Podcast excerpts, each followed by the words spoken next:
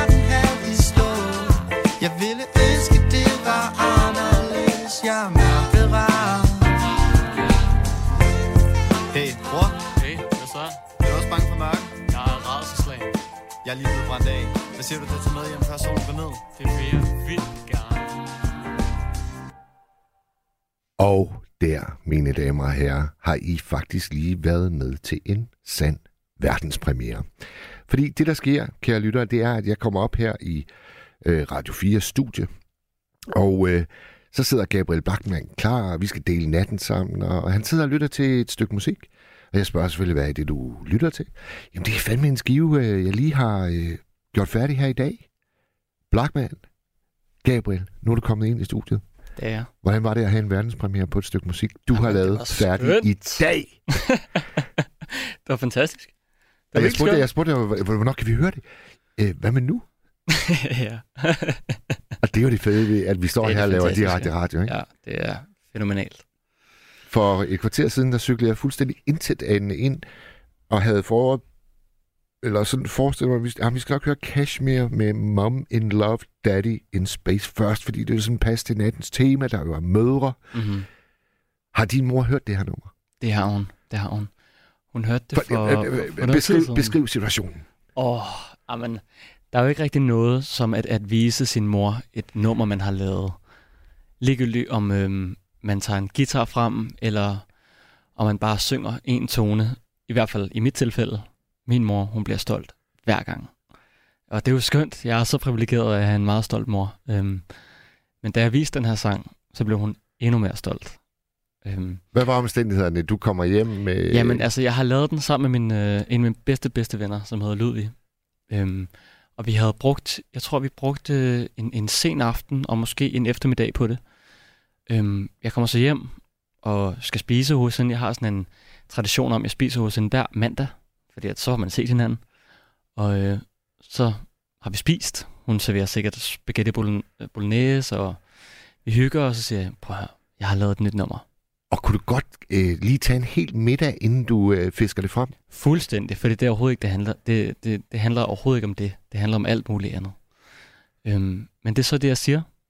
Og så, og så er hun sådan, nej, hvorfor har du ikke sagt det? Som du selv siger, sådan, hvordan kan du holde inde med det? Og det, jeg synes ikke, det er en big deal, men jeg synes, det, det er hyggeligt, fordi det er overhovedet ikke det, samtalen skal handle om. Men øhm, når vi så har spist, så sætter så sangen i gang, og hun bliver pavestolt.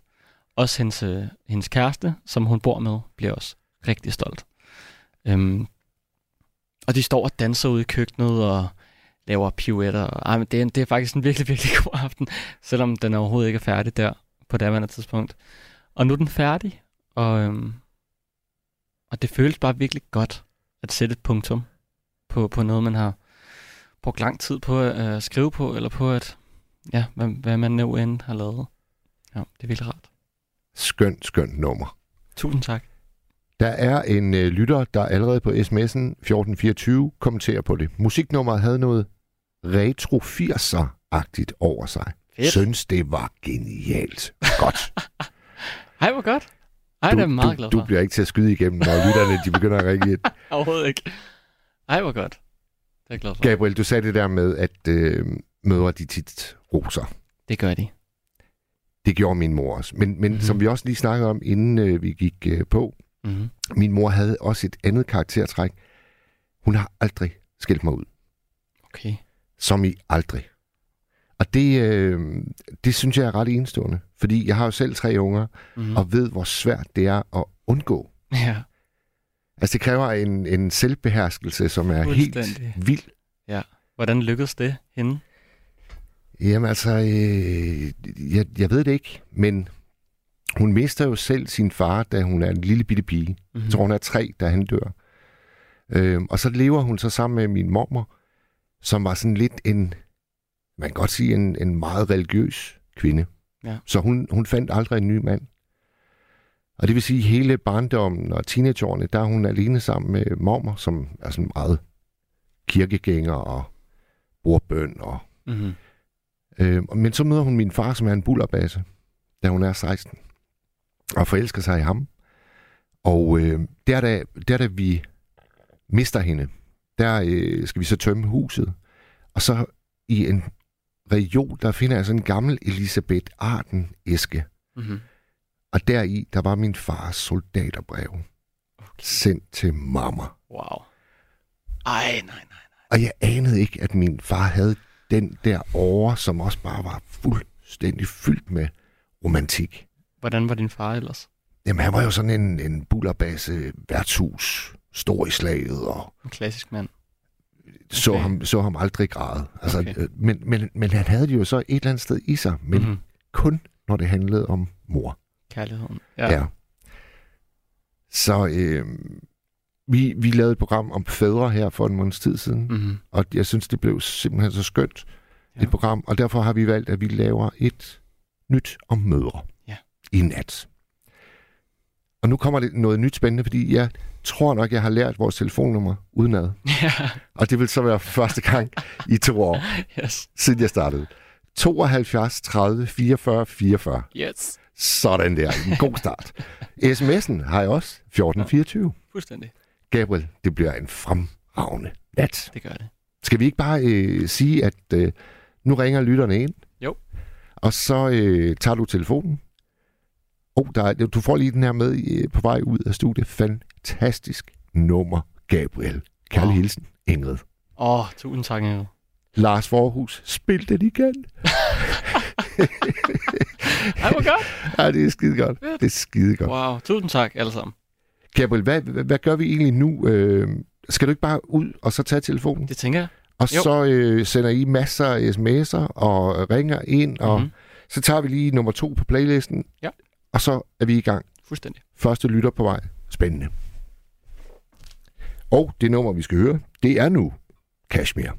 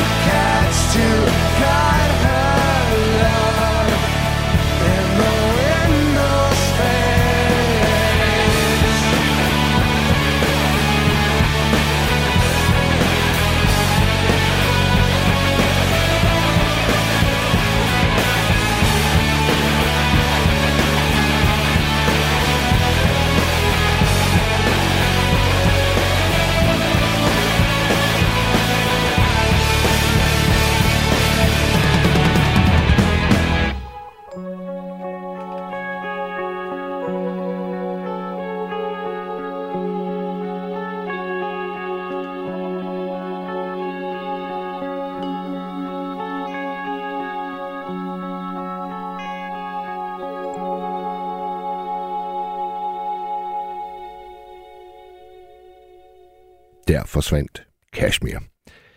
Kommer man til at kunne høre Gabriels sang nogle steder? Hvis ja, hvor?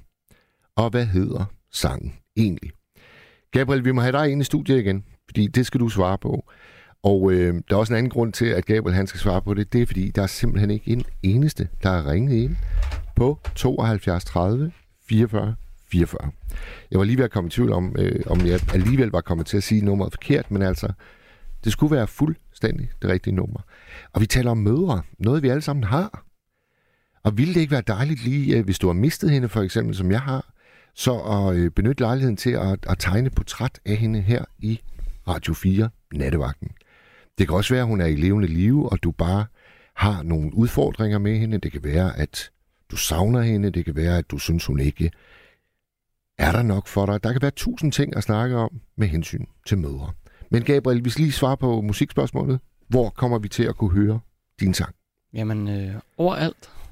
Øhm, den kommer ud på alle streamingtjenester. Jeg ved ikke, jeg tror, den ender ikke med øh, at komme ud på CD eller LP, eller øh, du kommer ikke til at kunne høre den på din Walkman, men øh, du kan høre den, hvis du har øh, YouTube, eller hvis du kan finde ud af at søge lidt på Google, så, så kan du søge på den, og så skal du søge Mørkerad, og den kommer ud under navnet Underdrengene. Som, underdrengene? Øh, underdrengene, yes. Som er øh, mit og min øh, ven Ludvigs alias. Som underdrengene? Er, ja, underdrengene. Oh ja. Nu sagde du Walkman, altså da, da jeg fejrede nytårsaften 1989, der får jeg vild i en landsby i Vendsyssel, mm. og gik rundt med en Walkman, som jeg virkelig holdt af, ja. og hørte Tracy Chapman. Oh. Der var det album lige kommet det år, ja. tror jeg. Jeg wow. tror, det var i 89. Ej, det er godt. Og det, det brune, det brune mørkt. album, hvor hun var... Ja, lige præcis. Ja, wow. Ja. Det har fyldt meget i min ungdom også. Der var mørkt i den landsby, Der kunne mørket vil... godt være et hit.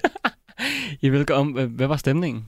Jamen, Hvorfor, det var jo, altså, jamen, det var jo, jeg var far vild, jeg var fuld, og ja, så hører man Trace Chapman, når man er de der 18 år, som jeg var på den daværende tidspunkt. Åh, oh, det var godt. Så skriver Jonus fra Birgård, jeg fik i dag tilbudt et rækkehus, og får jeg det, så bliver jeg nabo til min mor.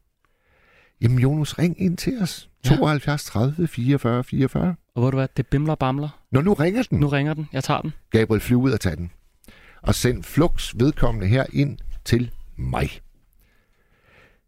En anden ting, jeg kan sige om min øh, egen mor, det var, at hun var utrolig god til at få øje på lyset selv i de mindste ting. Hun cyklede tit ruten Tornby-Hirtshals. En distance på 7 kilometer – og øh, pengene var få, vi var æder med på røven. Og hvis nu hun fandt en tom flaske i grøftekanten på sin cykeltur, så kunne du være stensikker på, at det hørte både jeg og min far og min storesøster og min storebror om, når hun så kom hjem igen, fordi så var der jo en lille pant gevinst. Så altså, min mor hun var sådan en, der kunne blive glad for at finde halvanden krone. Og et eller andet sted, så synes jeg sgu, det er meget skønt. Nu har vi Inge med.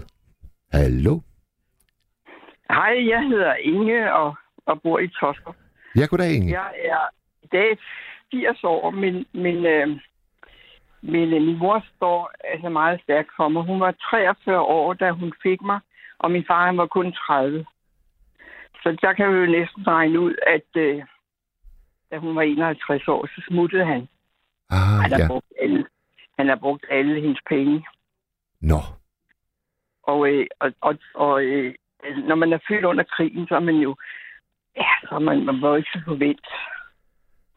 Øh, så det gik, men vi var alligevel lidt forvent, fordi vi levede nok godt. Men, men, men efter han øh, havde forladt os, og min mor var jo fotograf, og havde øh, mine to brødre, der var fire og fem år ældre. Men der var det sådan, så vi, vi måtte gå i, i min kusines jeg måtte gå i min kusines aflagte tøj, og vi spiste øh, kartofler med margarine på øh, fire gange om ugen. Ja. Fordi, øh, men ingen mennesker vidste, at vi, vi var så fattige, fordi vi var jo sådan en, en pæn borger i, i byen, ikke? Var det, var, det, var det vigtigt for jer at fastholde den øh, facade? Ja, ja, det tror jeg. Ja. Altså nu, min mor var ikke snobbet, og jeg er heller ikke snobbet, men, men altså, det ved jeg ikke. Altså, hvis nu man var hele, hele køgebrugsfotograf, altså, altså hun, hun fotograferede folk langs hele Vestegnen og, og Kybugtegnen og sådan noget, ikke? Øh, Så, så var det nok ikke så rart at, at virke som om, man var fattig. Hun lejede, øh, vi boede nu til leje i et stort gammelt hus. Ja. Midt på hovedgaden, men øh, øh, der lejede min mor vores spisestue og veranda og pigeværelse. Og vi havde faktisk to pigeværelser. Det lejede hun ud. Så, øh, så lavede hun stue i soveværelset, og jeg skulle ligge ved siden af hende på sådan en slå ud mekka sovesofa, og hun snorke sådan, fordi de, øh, de kunne ikke klare. Så jeg, jeg lavede en seng inde i et rum, Ja. hvor der var et og lige plads på gulvet. Og så var der øh, de her gemmemadrassen bag ved, ved skabet om dagen, så man kunne komme ind i klædeskabet.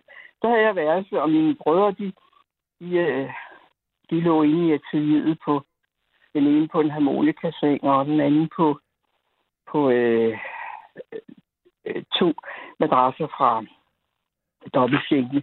Altså, og det, det kunne man jo ikke se, fordi at, men, men det var sådan, så en, øh, i gamle dage, eller under krigen, når man ikke har nogen varme, så brugte vi atelieret til at, at være i. Altså atelier, hvor man fotograferede, det var stort. Ja. Og så kunne man jo ikke fyre op over hele huset. Øh, Så man skulle spare på varmen. Så, så i den ene ende af atelieret, der havde vi dagligstue. Øh, og, øh, og det er faktisk, øh, det er faktisk ikke, fordi min- jeg har jo så været fotograf i 60 år nu. Når du, du, du blev fotograf, ligesom øh, din mor? Ja, det Ja, var jeg. ja. Øh, Så jeg, jeg var altid til grin af, af mine kolleger med, med det atelier, vi havde. Men jeg fandt jo så ud af, at, øh, at, at folk var mere trygge ved at komme ind i et atelier, som ikke lignede et øh, operationsværelse. Ja, det kunne jeg godt forestille mig. Især, især for børn, faktisk. Ja, altså det, og i dag, nu, nu øh, i 94, der købte jeg et øh, hus, et stort herskabsvilla fra 1920, med, og der er sådan en, en øh, reception med en kanap, øh, og når, når børn kommer derind, så er de slet ikke utrygge, fordi de ligner, de ligner ikke sådan, øh, øh, ja, de ligner ikke sådan noget uhyggeligt noget. Og inde i atelieret har vi, der er også sådan, øh, ja, de ligner nærmest sådan et teater. Men det er, også, det er jo også en af fotografernes øh, ædleste discipliner, det er at få motiverne til at slappe af. Ja, det er det. At, at det og nu er, jeg, jo- nu er jeg jo så gammel, så øhm, altså, øh, at når man har fotograferet folk i 60 år, så, så finder jeg jo hurtigt ind til folk øh, øh, øh, på en helt anden måde. Ikke? Ja. Men min mor, min mor var, hun var jo så gammel, altså det kan du regne ud, hun var 43 år, da hun fik mig. Og da hun så var 63 år, hun er så øh, havde slidgigt og og ondt. Hun har slidgigt i fødderne, og hun havde ondt i knæene, øh, og hun gik i skæve sko. Øh, og øh, det var faktisk en pin for hende at, og, øh, at fotografere. Så jeg vil sige, at øh, hun, har, hun har altid haft ondt i, i sine ben, så det eneste, hun har gjort, det var, at hun, hun øh, hjalp mig i skole, altså da jeg var syv år. Ja. Og så, øh, så, har jeg, så har jeg altid skulle klare alting øh, selv, og det, det er jeg også i stand til. Øh, jeg har altid været meget selvstændig. Men, men hun, øh, hun havde faktisk så ondt i, i sine ben. Og jeg har arvet, jeg har faktisk arvet hendes øh, slidgigt i, i, i tæerben, men jeg har jo så, jeg lever i en anden tid, hvor jeg er i fitnesscenter, og jeg har også fået to nye knæ og sådan noget. Blev, øh, altså- blev, blev din mor glad for, at du valgte den samme øh, karrierevej, som, som hun havde taget? Ved, ved, du, ved du hvad jeg, hvordan jeg, jeg valgte det? Det var fordi, at jeg ville egentlig have været designer, men jeg var uvenner. Jeg, jeg er sådan en matematiker, jeg var uvenner med dansk.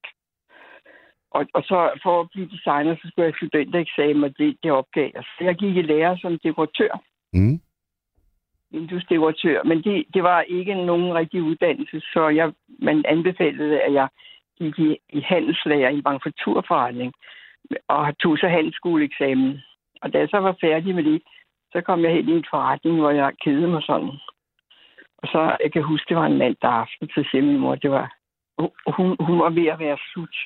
Hun har altså været 63 år. Ja. Hun var ved at være slut med hendes penis, så siger min mor, men det er vel nok ærgerligt, at du ikke er blevet fotograf. Og så siger jeg, ja, det er det egentlig. Øh, så siger hun, kunne du ikke tænke dig at blive fotograf? Og så, så, så kunne jeg se udfordringen i at blive fotograf, øh, og at jeg kunne, kunne gøre alt det, jeg havde lyst til. Er ikke en chef og sådan noget, ikke? Så det gjorde jeg. Jeg gik ned og sagde mit job op dagen efter. Så gik jeg i lære i, øh, i, øh, i tre, et, tre et halvt år, for jeg havde været et år som dekoratør. Ja. Så havde jeg været i lære tre et halvt år. Øh. Nej, jeg havde været i lære i tre et halvt år som manufaktur, og et år som dekoratør. Ja. Og så gik jeg i lære i fire år som fotograf. Og det var så heldigt, så fotografskolen lå på oppe i Teknologisk Institut ved Vesterport. Så der kunne jeg jo tage ind og skulle på skole, og så kunne jeg gå hjem og Hvad, arbejde. hvad, i- hvad, hvad, hvad hed skolen, Ingen? Kan du huske det? Den hed øh, Fotografisk øh, Fagskole. Okay. Og de, øh, de troede altid, at vi var optikker i kantinen, fordi vi læste altid på optik. ikke så meget. ja, Ikke, ikke meget, fordi det, det har jeg, jeg kunne godt lide optik. Altså, jeg var jo heldigvis fri på at skulle stave på fotografskolen. Jeg så senere, jeg så senere øh, kommet i øh, hovedbestyrelsen for Dansk Fotografisk Forening. Jeg var jeg 16 år. Ja. Og, og så er jeg så senere 50 medaljer i fotografi. Og to gange årets fotograf i Skandinavien og to gange i, i øh, Danmark. Og min datter er fotograf i dag. Ej, altså, så det er, det er nu tredje generation. Ja, og vi, vi har, vi har, altså vi hedder det norsk, så på norsk så hedder det Osmuld, og på dansk så hedder det. Ikke? Og det har vi været øh, Åsmuld kvinder i, i 90 år. Og det er da fantastisk. Ja. Hvor, hvor, er, har- hvor øh, arbejder din datter henne i dag så? Jamen, hun har, øh, hun har, hun, øh, hun har overtaget biksen, men jeg, øh, jeg går stadigvæk på arbejde og hjælper hende. Okay.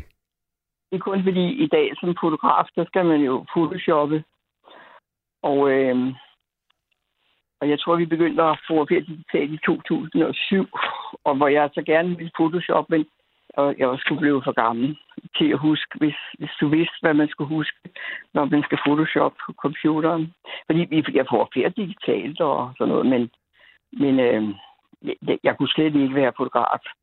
Og Uden- tror du, tror du, at hvis ikke din mor havde sagt det dengang, skulle du egentlig Ja. ikke være fotograf? Tror du, så, tror du så ikke, det var sket?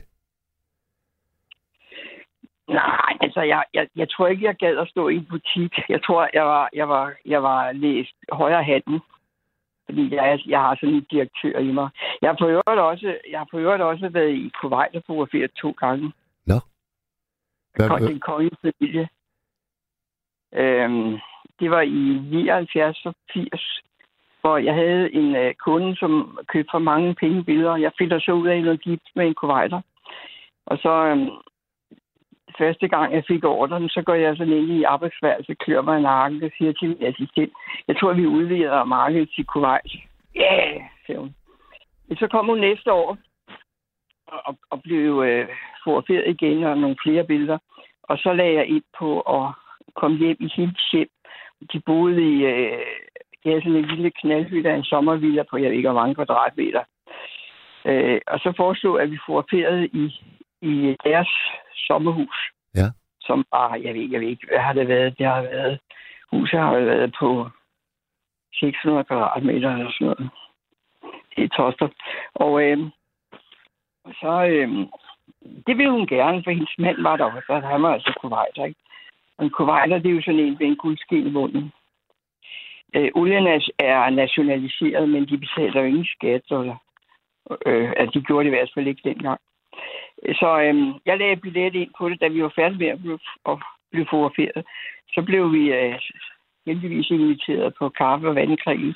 og så gik jeg ellers i gang med at og mulighederne for at komme til at fotografere i Kuwait. Og det var nok en mulighed. Og så kom hun hjem til jul, og så havde jeg så ligget vandret for at finde ud af, hvordan man kunne komme til Kuwait. Men det kunne man ikke, uden at man havde visum, og man kunne ikke få visum, uden der er en indfødt, der garanterer for en. Nå. Og det lykkedes, det lykkedes også for mig, så vi, vi øh, hvad, hvad, hvad, hvad handler det om, øh, det der med, at man skal ligesom øh, accepteres? Jo, jo men øh, man kunne ikke, altså, vi kunne ikke komme ind i Kuwait, uden, uden vi havde et visum. Og det visum kunne vi ikke få, uden at, at en indfødt øh, hvad hedder, hvad hedder, tog ansvar for os. Okay. Man kunne ikke bare sådan tage til Kuwait. Nej. Øh, og, øh, og, det var februar 1979. Det, det var altså spændende. Øh, vi havde jo overvægt af fotoudstyr, og det, bare, bare det at skulle, skulle fotografere og med film, og, og film kan jo ikke holde sig, når de er eksponeret. Så vi skulle sikre os, at de var på køl, og vi skulle skifte maskiner, og, og, og vi havde jo dengang, der kunne man jo ikke gå igennem en lufthavn, uden at alle filmene fik øh, et, et, et ordentligt klister, hvad hedder det, rygten. Ja. Der, der skulle man øh, faktisk filme inden på maven og, og få lov til at gå igennem. Ikke? Ja. Og så, og så, øh, så, blev vi, så blev vi så hentet helt ude ved flyet af Hamid Al-Faras, hed han. Og, øh, og der var det, mit visum, det havde de skrevet over forkert. Nå. Så, så øh, hvis ikke vi var blevet hentet af en indfødt derude, så havde vi jo aldrig kommet igennem. Nej. Så det, det var, og så, og så boede vi i, i Kuwaitisk hjem, i deres hjem. Og så, øh, så skaffede øh, Lone, hun er dansker, øh, hun skaffede os så kunderne. Det, det var jo altså fantastisk øh, spændende at skulle indstille sig på øh, at komme ind i et kuwaitisk hjem. Hvordan, hvordan ser man sig? Hvordan gør man? Og, og, og jeg har, jeg har, jeg har sgu levet en, en prins Scheik i læsen med Kermit. Hvad for noget?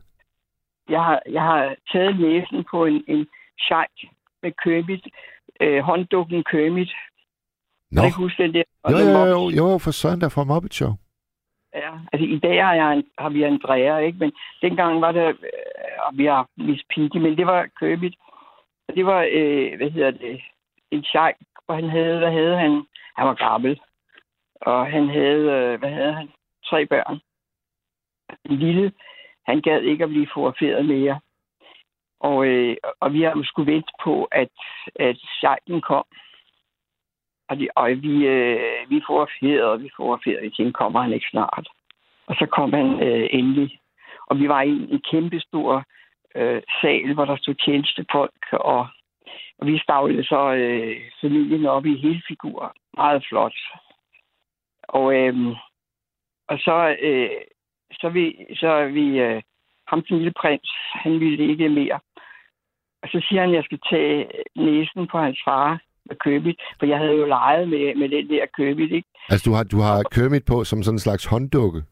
som håndduk er. Og så min assistent er jo på kameraet. Og vi havde en Hasselblad, øh, de her kameraer, der var med på månen, det ved du sikkert, Ja, ja. med motor på heldigvis. Ikke? Fordi den lille prins, han siger, jeg skal, tage, jeg skal også tage næsen på hans far. Og den samme morgen, der havde min vært, altså Hamid, han havde øh, spurgt, hvor vi skulle hen og få ferie i dag. Øh, så så han bogen, og så siger han, altså Bab, så siger han, it's a royal family. ja. Nå, og det er en kongelig familie, ja, men, øh, øh, og så siger han, at jeg må endelig ikke gøre hans hus til skamme. Nej, det gør jeg selvfølgelig heller ikke. Men, men jeg, vil, jeg vil så sige, at tankerne gik igennem hovedet på, ham- på mig, da han siger, at jeg skulle tage hans far i næsen med Kermit. Og så Ja. siger jeg, "Ej." så siger jeg, jeg nåede at tænke mig om, så siger jeg, okay, hvis du går op på skødet af din mor igen. Og han kunne nemlig tale engelsk, det kunne øh, kuwaitiske børn normalt ikke. Men han forstod engelsk. Ja. Så jeg sagde, okay, hvis du går op på skødet af din mor igen, så skal jeg nok gøre det. Og det gjorde han. Og så måtte jeg tage næsen på, hans far. Og hvordan reagerede Scheiken på det? Ej, jeg siger dig, de grinede. Altså selv de der øh, tjenestefolk, der stod, han havde jo sin egen barnepige. Øh, de tjenestefolk, der stod ude i de grinede, og vi grinede, og, og sejten grinede. Vi grinede så meget, så øh, heldigvis havde vi jo motor på kameraet. Og ganske vist kun 12 skud på en film. men øh, de første duede heller slet ikke, men, øh, men øh, nej, han, han var meget sød. Altså, og vi grinede, havde det, havde det sket, og, og, og, øhm, de købte i 1979 for 34.000 kroner billeder. Hold da. Ja. Det var en ordre. Ja, det, ja, det var det også, ikke? Ja. Jeg tog også et billede af dem alle sammen, fordi uh, min, uh, min værtsinde, Lone, ringede og sagde, uh, har du ikke nogen større billeder af de frimærker på væggene? Så vi lavede nogle på ja, 80 gange, uh, 50 gange 80, måske en meter store. Øhm, fordi at de uh, skulle have dem i, ja, at de ville ikke have de små frimærker, ja. Men jeg har så været der to, jeg har været der øh, to gange. Og skulle have været der tredje gang, men så sprang de en bombe af i øh, den amerikanske ambassade. Ja. Så, vi, så, så er landet lukket, så ville det ikke have nogen ind. Hvornår, øh, hvornår begyndte din datter at vise interesse for fotografi? Ja, hun ville egentlig have været tøjdesigner. Øh, efter sin øh, 10. klasse, så ville, hun have været tøjdesigner. Og øh, der sagde jeg til hende, at det er jo et usle liv, hvis ikke man er bedste. Der kan du sidde inde i byen nede i en kælder og sige, og sige øh, øh, øh, tøj. Så jeg, øh, jeg sagde til hende, at øh, hun kunne prøve en gang at blive fotograf. Så, så, så skaffede hun så øh, ved en veninde og kæreste, og, øh, og så viste jeg hende meget enkelt, hvordan man får, hvordan man får fotograferede. Øh, jeg viste hende, hvordan man lagde lys. Og, øh, og så lukkede jeg døren. Og så sagde jeg, baggrundslyset skal du bare blæse på. Så lukkede jeg døren og, og gik, og så fandt jeg jo så ud af, efter et stykke tid, øh, så går jeg ind og siger, tror, tror, du ikke, de, tror du ikke, de er ved at, blive træt af dig? Ej, mor, er det alt for spændt. Ej, hvor det... øh, og, og da, og jeg, jeg tror, jeg havde noget øl med øh, til dem. Og da de så var færdige, så siger hun, mor, nu kan jeg bedre forstå, at du aldrig kom hjem om aftenen. Nå, ja. Og så kiggede jeg, så kiggede jeg på hendes billeder, og så kunne jeg jo se, at hun kunne posere. Hun, øh, hun havde også, øh, hun kunne se lyset. Ja. Og det er fordi, at, øh, at, at, at det er jo ligesom en arkitekt, eller en scenograf, eller... At, altså, vi, vi laver jo lys i atelieret, og hvis vi får derude, skal vi jo også kunne mestre det. Og det mestrede hun. Og så vidste at hun var en, en god høger. Altså krammer, at hun, øh, hun, øh, hun, hun, hun vil være en god sælger. Og så gik hun i lære som fotograf. Ja. Men jeg vil så sige, at øh, hun har ikke haft det lige let, fordi at der var ingen, der ville have hende i lære, fordi hun var datter af mig. Fordi jeg var jo... Øh, hun ville være en spion, fordi jeg konkurrerede jo på livet løs. Ikke? Ja. Og, så, og så derfor så blev jeg så nødt til at sende hende. Hun var en lille tid i Amerika og op til Norge og til Sverige. Og hun var også inde hos Rigbo Vilskov, dronningens fotograf i en periode. Ikke? Jo. Så jeg blev nødt til, at hun skulle lære det på, på den vis. Ikke? Og så var jeg jo øh, der var også en god lærermester, fordi jeg... Øh, altså, øh, når jeg mestrede det, jeg gjorde, ikke? Så I er, simpelthen, været- I er simpelthen Inge, tre generationer af fotografer. men, men det er slut nu. Altså, øh, jeg bliver 80 til foråret, Ja. og min datter er 55, og så har jeg to børnebørn på, øh, ja, hun, hvad, hvad bliver hun? Hun bliver, hun bliver 30. Den ene er 30, og den anden er 6 år yngre. Og de, og de vil ikke være fotografer, fordi at øh, i dag, der er, øh, altså, jeg vil sige, at vores forretning, det er ligesom at sælge BO, BOU udstyr. At det er kun, kun dem, der har mange penge, der har råd til at købe det. Ja. Men det er vel også fordi, at folk de tager deres egne billeder nu om dagen, gør de? Jo, jo. Altså, at de, øh, men altså, øh, de skægge af det, det er, at der er, vi har mange kunder, som har det samme kamera som os, men de forstår ikke at bruge det. At det er jo ikke kameraet. Altså, fordi man har et kamera, godt kamera, er man jo ikke i, øh, i stand til at være at tage, tage gode billeder. Ikke? Så, så det, de svarer nogle, altså vi, vi laver mange familiebilleder og øh, gruppebilleder og flytter hoveder ud. Og, øh, altså, få, altså hvis, hvis der kommer sådan en familie på, på 10 mennesker, øh, det kan være et guldbryllup, altså fire generationer, sådan noget kan de jo ikke selv lave. Nej. Så er det, og så er det en oplevelse. Altså, hvis man går ind og finder vores Trust-pilot, så kan man høre, at, øh, at, at det er en oplevelse at blive fotograferet hos os. Det er sjovt. Altså, fordi vi er to. Og nu, nu er jeg normalt, øh, øh, da jeg var ung, der havde, var vi mange mennesker her. Så bestilte jeg ikke andet at fotografere. Der var en, der lavede sort-hvide billeder, en lavede farvebilleder, en ekspederede, og en pakkede billeder, og en anden retuscherede dem. Men i dag, hvor det er digitalt, der øh, har vi slet ikke alle de mennesker.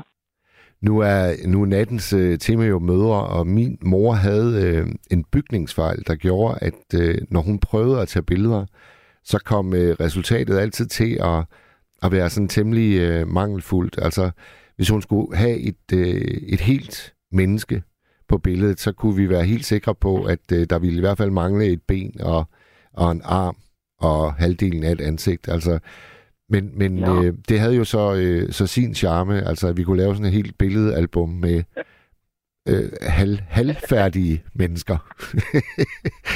Okay. men, men lysbilleder, Inge, det var det helt store i vores familie. Og øh, jeg ved faktisk, at min, min, min storebror, han har brugt utrolig mange timer på at få lysbilleder overført til sådan nogle øh, album på computeren. at det burde jeg også have. Og, og ved du hvad, nu, nu er jeg bliver 80 år, så har jeg tænkt mig at vise øh, en smalfilm. Min øh, far, min, min mor lærte min far op til at blive fotograf. Ja. Og han var ellers gartner. Altså, er altså ham, der, ham, der endte med at stikke af med alle pengene? Nej, han stak ikke af, men han var bare med til at bruge dem, men det er jo også min mors fejl, ikke? Hun skulle jo have, hun skulle jo have øh, stoppet, men altså, hun, hun var så glad for, og hun var meget forelsket i ham, og hun var, øh, ja, altså, hun ville hellere ud og lave sylte, end til forskel, at jeg hellere ville lave konkurrencebilleder. Altså, altså hun, øh, hun var glad for at, at være mor og kvinde og sådan noget. Og selvfølgelig, vi havde jo hushjælp og alt sådan noget, ikke? Men, men hun var på fri for at køre ud og fotografere, det kunne hun ikke lide. Nej. Øh, og- og du skulle huske på dengang, da han var rejst, så ved du hvad så? Nej. Og så, jeg kunne huske som barn, jeg var med på Karlslundegården. Karlslunde, det ligger jo et stykke fra Tostrup. På cykel med fotoudstyret på bagagebæren. Og der, var, der hjalp jeg min mor med at sætte udstyret op. Lamper og sådan noget, ikke? Og når hun så skulle fotografere, så røg jeg ind i, øh, øh, i skunken, eller som, der var, jeg kan huske, der var et, et rum under en trappe. Og, og det var sådan en meget fin bryllup. Men prøv at tænke dig, så kørte den ud på cykel og, og, og Men, men, men, men Inge, var det også fordi, at hun var på spanden der, altså når det foregik Ja. på cykel? Ja, og så altså, øh, øh, og, og det er jo derfor, vi fik kartofler med margarine på. Hvorimod hun havde en, øh, hun havde en gammel øh, svend, som var fotograf i Skelskør. Ja. Øh, som også var alene, og manden var også smuttet. Så der var min mor så forarvet, for de havde fået øh, mørberbøf for, for byttepengene. Det gjorde vi alligevel ikke inde hos os. Den, den forstår Altså, jeg ikke, hvad, altså øh, mørbrød for byttepengene. Ja, altså, altså du er et kasseapparat, der er byttepenge i. Ja. At, når, man, når man har en, en forretning, så havde man jo et kasseapparat. Det har man jo stadigvæk, ikke? Men, men der, er jo, øh, der, der, er jo, der ligger byttepenge i den der kasse, så når folk skal, skal betale, så man kan give tilbage. Nå, okay, altså det, hun, hun, det blev betragtet som tjusket, hvis man tog af byttepengene. Ja, s- ja at man, man, at man øh, havde så lidt penge, og så brugte den til at købe mørberbøffer. Ja, ja, ja, ja. Altså, det var hun jo meget øh, øh, farvet over, ikke? Altså. Men, øh, men ved, du, ved du, hvorfor det skægge er det, du, du siger, at din mor, hun ikke kunne se, øh, hun skar benene af og sådan noget, ikke? Ja. Øh, da jeg blev fotograf, så, så blev jeg plantet i en mørkammer og skulle lave billeder, og så lavede man sådan nogle, blandt andet nogle ark med 12 billeder på. Og dem skulle man kopiere alle 12 på én gang. Øh, og, øh, og de der, øh, de der kameraer, man skulle tage dem med, det var sådan noget, man skulle flytte hullet 12 gange, og det kunne gå grueligt galt, at den ikke gik i hul, og, øh, så der var et halvt billede.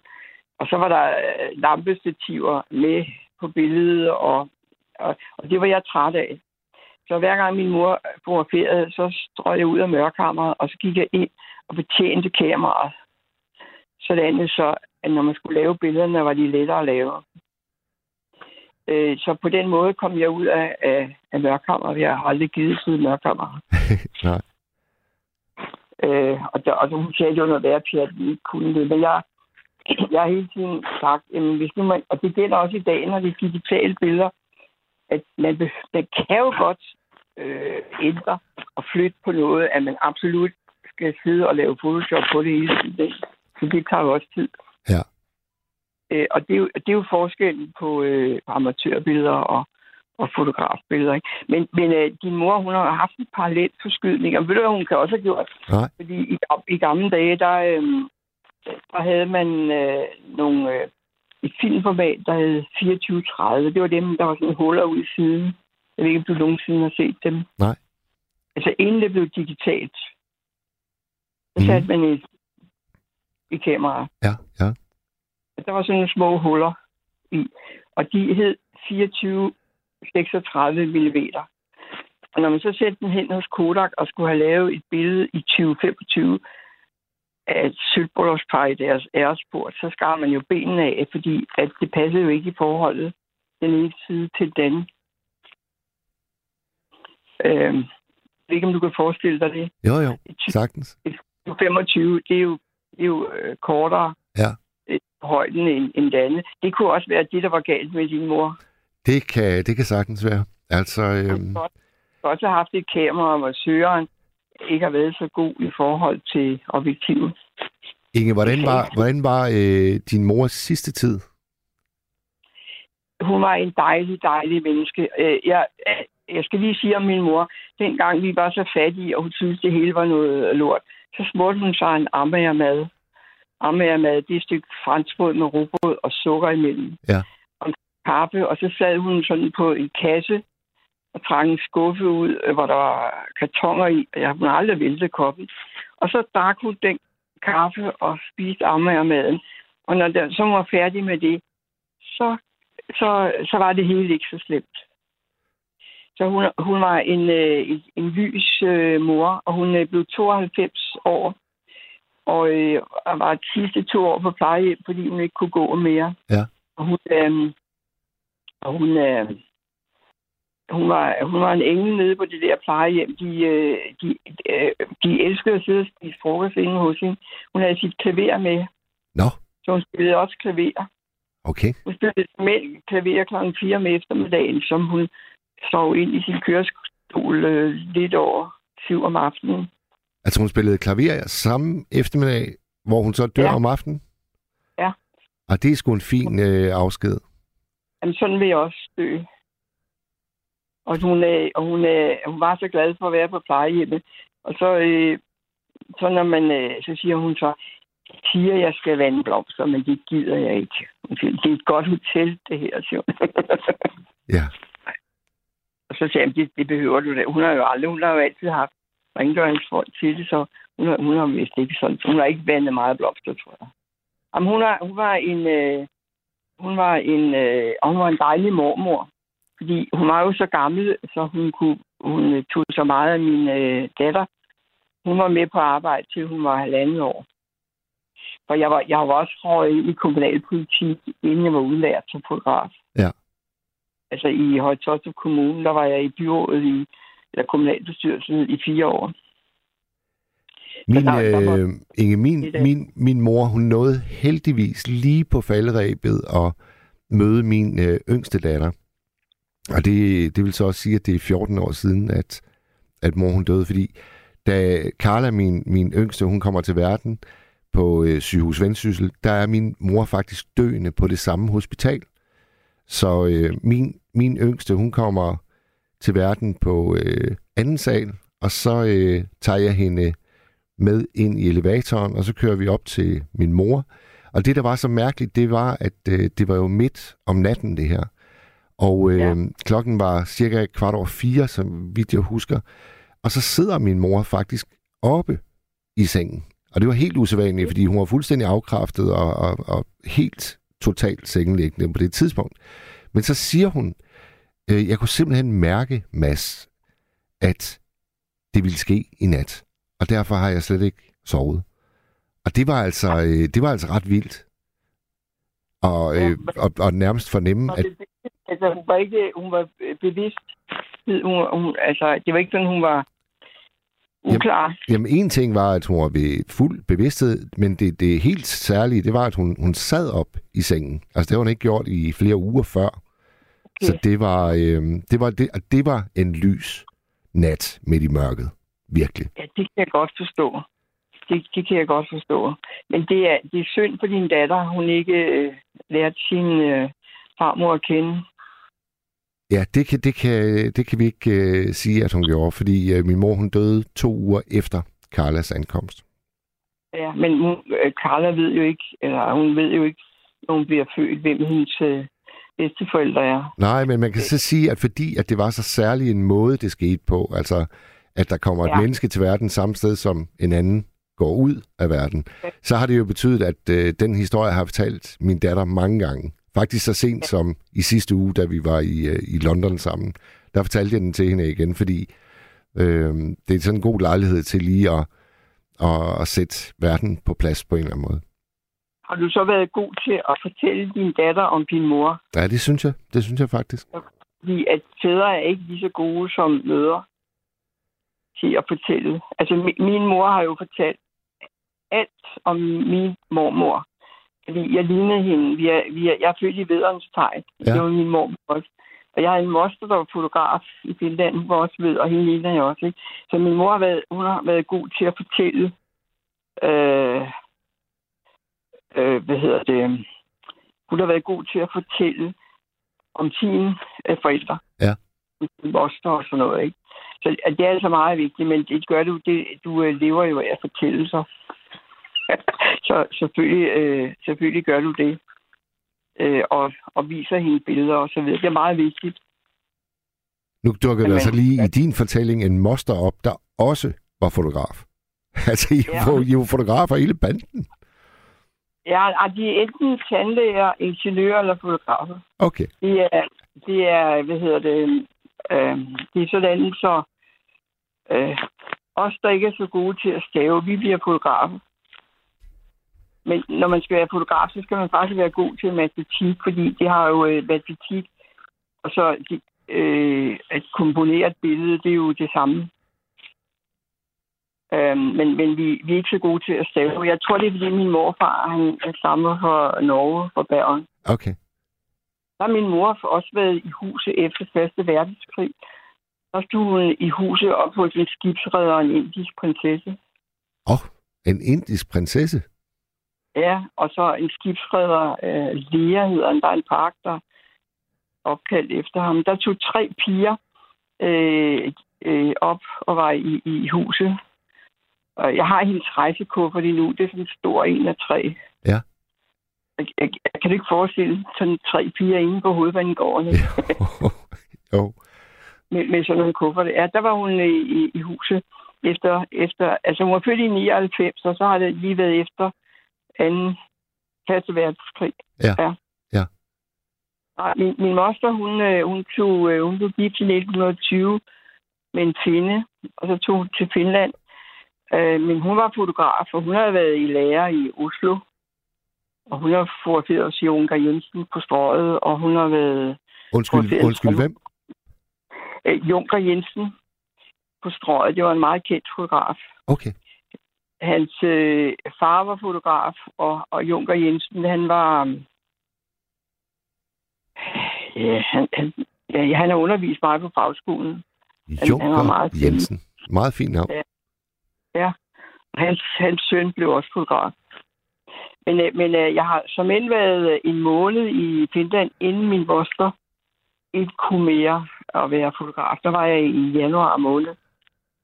Øh, og, og lærte en hel masse godt af, for hun var meget dygtig end min mor. Okay. Altså, det, det, har, det har været... Jeg har for øvrigt også været hele verden rundt næsten. Inge, det må vi simpelthen øh, tage en anden god gang. Det har været øh, skønt, skønt, skønt at snakke med dig. Ja, i lige måde er det jo... Jeg er forfærdelig snaktøj. Jamen, det er jo det, der er selve nattevagtens kerne, så det skulle du altså ikke være ked af. Ja, og jeg, jeg hører det tit. Øh, jeg, jeg går altid i seng kl. 12, og så, så hører jeg nattevagten, og så falder jeg nok i søvn den. Og hvis nu det er, hvis nu det er nogle øh, ævlebævler nogen, så falder jeg jo hurtigere i søvn, ikke? fordi jeg skal også op jo. Altså, jeg hørte, øh, jeg hørte programmet i, øh, i nat, da jeg var gået i seng, og øh, det, var, det var helt forrygende. Temaet, det var tænder, og øh, Gunhild, hun ringede ind og, og havde mistet ja. sine tænder under et narkolepsianfald i toget mellem Vejle og ja. Gørlev. Og øh, min kollega Karoline, hun satte så en eftersøgning i gang. Og øh, det synes jeg altså var en herlig måde at slutte den øh, nat på. Jeg skrev også til Karoline i dag, hold kæft, et godt program, du lavede i går. Inge, jeg siger tusind tak, fordi du ringede. Jamen selv tak. Nu må jeg se at komme i seng, så jeg er klar til i morgen. Lige præcis. Ha' det godt, ja. Ja. Inge. Hej. Hej. Så kom vi i gang med natten. Temaet er ikke, som en lytter spørger, er det, er det fotografi, der er nattens tema? Nej, men vi var godt nok ind og vende omkring mange fotografiske elementer her. Blandt andet, at min mor, hun altid tog billeder på en måde, så folk de manglede arme og ben. Og det kunne altså være en parallel forskydning, kunne ingen fortælle. Jeg tror måske også, det handlede om, at min mor kunne være meget befippet, når hun ligesom skulle øh, be- bestemme, hvordan folk skulle stå og sådan noget. Det var, det var ikke noget, min mor hun brød sig om. Temaet, kære lytter, det er vores mødre. Og øh, jeg har fortalt en del om min, og nu må du gerne ringe herind på 72 30 44 44, 72 30 44 44, og fortælle om din. Gabriel Blackman sidder klar ved telefonen. SMS'en er også åben, 1424. Og nu tager vi lige et stykke musik, og så kommer næste lytter igennem. Solen er så rød og skoven bliver så sort. Nu er solen død. Dagen gået bort. Reven går derude, mor. Vi låser vores skab Kom, sæt dig ved min pudemor Syng en lille sang.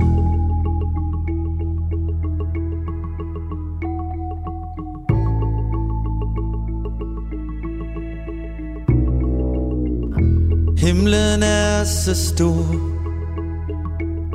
Med klare stjerner på. Hvem monstro der bor, mor På stjernen i det blå. Tror du der er drengemor Der kigger ned til mig? Og tror du de har sengemor Og sover ligesom jeg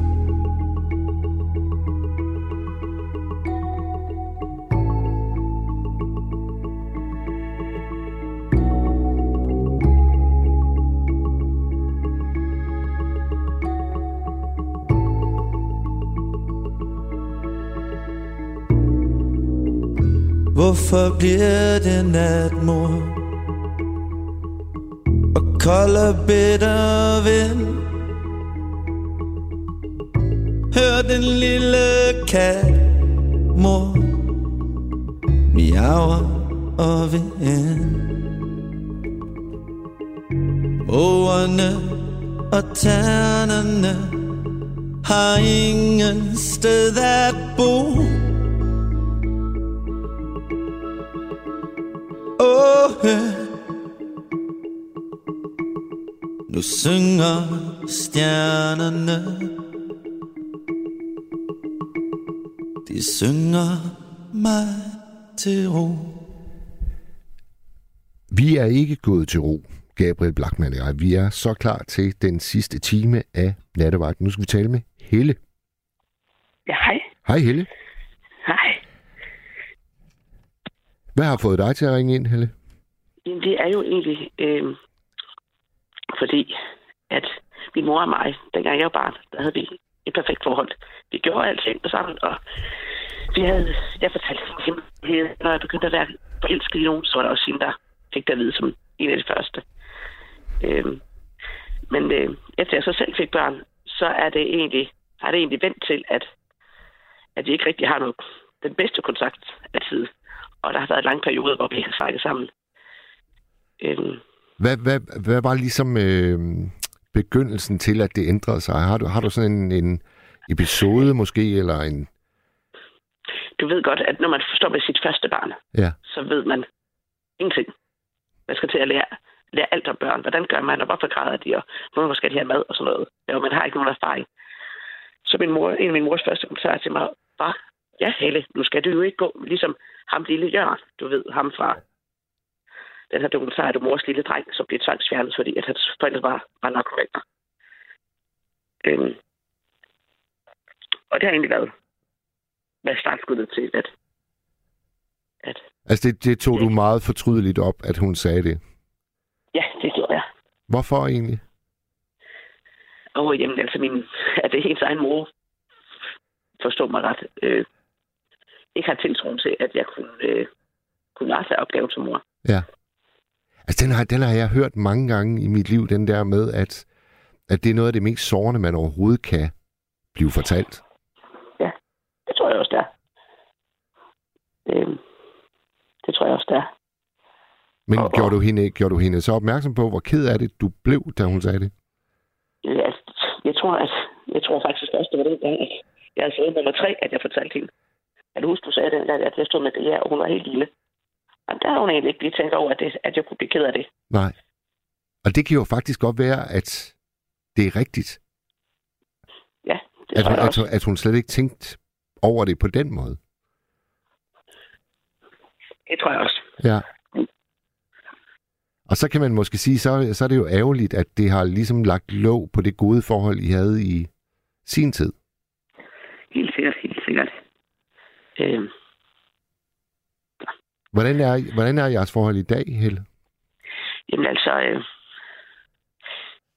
det, det, det, det er okay. Det er okay. Vi, øh, vi er ikke så tætte, som vi var, før jeg fik, fik børn, men vi kan snakke sammen. Nej. Hvor, hvor, hvor, hvor, hvor langt øh, bor I fra hinanden? Er I... Hvor langt er der?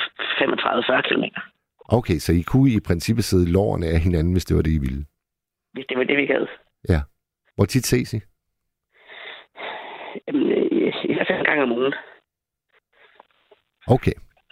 Og er det altid hende, der kommer på besøg, eller? Øh, for det meste. Fordi at min, øh, min far han er så sød og kan min ældste datter til en fritidsaktivitet. Øh, og så er det deres ting, at de ligger og sammen. Og så er hun hjemme ved, os imens. Okay. Så det, det er sådan lidt en, en, en tradition, I har nu. Det er det. Ja. Så. Så de, de, hvis man skulle, hvis man skulle sådan indkredse, hvad jeres problem er, så er det, at øh, lige siden hun sagde det, der har I faktisk været på vej væk fra hinanden. Er det sådan? Ja, det kan man. Det er det. Og har du et stort ønske om, at I skal finde tilbage til de gode gamle dage? Ja, det, det kunne da være dejligt, og det kunne være lækkert, men jeg tror ikke, det kommer til at ske, fordi at, at min mor, hun er ved at være så gammel, som hun er. Hvor gammel, hvor gammel, er, hun, øh, hvor gammel er hun nu? Hun er 65. Hun er 65. Ja. Altså så kan der da snilt være 35 år tilbage. Ja, det, det tror jeg desværre ikke, der er. Det tror jeg desværre ikke, der er. Hun er gammel og slidt. Ja. Hun er gammel og Så Men en, en, en pæn overrække kan der dog snilt være. det kan Det håber jeg da også, der er. Det Så jeg spørgsmålet er så, spørgsmålet er så hvordan, øh, hvordan får man den, den gode gamle stemning tilbage? Har du, har, du, har du gjort nogle forsøg? Ja, det har jeg, men jeg tror... Ja, det, det synes jeg, jeg har, men... Men alligevel så... Så har det ikke rigtig lykkes for os, som vi har prøvet. Begge to. Hvad, hvad, hvad har du gjort, som du betragter som et forsøg på at skabe et bedre forhold? Jeg har prøvet at invitere hende mere ind i vores liv, og, og mit børns liv, og de bekymringer, jeg har, og, og gøre nogle ting med, med, vores, med mine børn. Øh, men Ved du hvad, min, min, øh, min kærestes og, og, og min kærestes mor, de øh, gør nogle gange det, måske en, en gang om året, så tager de på tøsetur sammen. Ja. Jeg tror, sidst de var afsted, så tog de til, øh, til Aalborg, og så indlogerede de sig på et, øh, et dejligt hotel. Og så var det egentlig ikke planen, at de skulle andet end bare at spise god mad, drikke vin. Så kunne de måske gå en tur ned i gågaden. Og, altså, du ved, et formålsløst udflugtsmål. Bare have ja. det godt. Kun de to. Og det ja. øh, tror jeg altså er noget, der virkelig, virkelig batter for dem. Ja. Fordi når hun beskriver, hvordan snakken den så øh, åbner op, så kommer de jo faktisk ind til kernerne. Altså der, hvor de begge to øh, har lidt ondt i sjælen også. Altså de store temaer. Men det er jo noget, der kun sker, fordi at de, de drager bort sammen. Ja. Har, du, har I prøvet det? Ja, altså så, så jeg fik børn, så var vi der år, er jeg sådan, Jamen, Øh, jamen okay. men, men, men øh, før, før du fik børn, der havde I det jo godt. men her efterfølgende, efterfølgende der er hendes krop blevet så gammel og slidt, at hun skal hjælpe til rigtig mange ting. Og det vil så være mig, der skulle stå og gøre de ting. Øh, Jamen, det er jo netop der, hvor et hotel, det er en, en gave. Altså, øh, lige så snart man kommer ind på, på værelset, så er der jo mulighed for, og så spiser man der. Ja, man, skal jo, ikke, jo, man, skal ikke tage, man skal ikke tage opvasken, og nej, nej, nej, men min mor har stadigvæk brug for tre, til tre besøg og påklædning og okay, okay, så det vil, det vil være øh, meget om, hvad hedder sådan noget, det vil være krævende. det vil jeg tage af. Ja. Men hvad så i mindre Og- målestok? Det behøver måske heller ikke være øh, overnatning på et hotel. Altså, en, jeg, tror, jeg tror, det jeg prøver at sige, det er, gør I nogensinde noget, bare dig og din mor? Nej, fordi så, så kommer vi op og skændes. Hvad kommer I så op, hvad, hvad kommer I op at skændes om? Jamen, så er det, at den ene får sagt et eller andet, som ser den anden, og så bliver vi uvenner over det. Så når du, er, når du tager det meget fortrydeligt, at din mor, hun ligesom dengang stillede spørgsmålstegn ved, om du vil være en god mor, så har, øh, så har du også sagt noget, som har gjort hende ked af det. Ja, det skal der nok tage. Jeg tror. Det, det har jeg da helt klart. Og, og kan du komme med et eksempel på noget, du har sagt, hvor du er helt sikker på, at der, hov, der kom jeg sgu til at gøre min mor ked af det? Mm. Nej, det tror jeg ikke lige umiddelbart. Nej.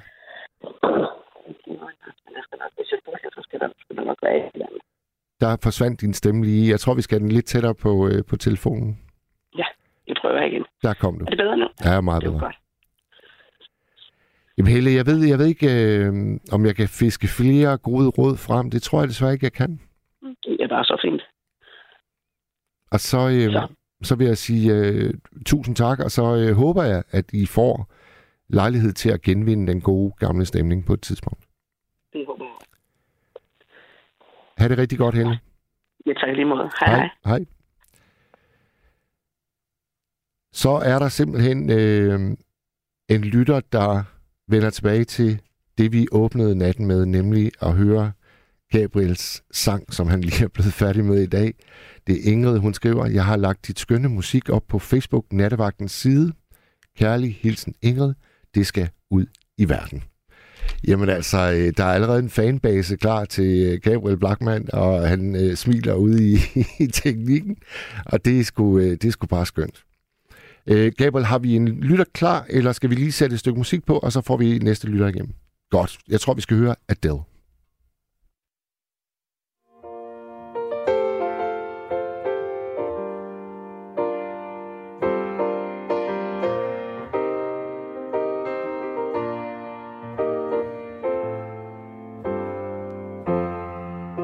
How can one become so bounded by choices that somebody makes?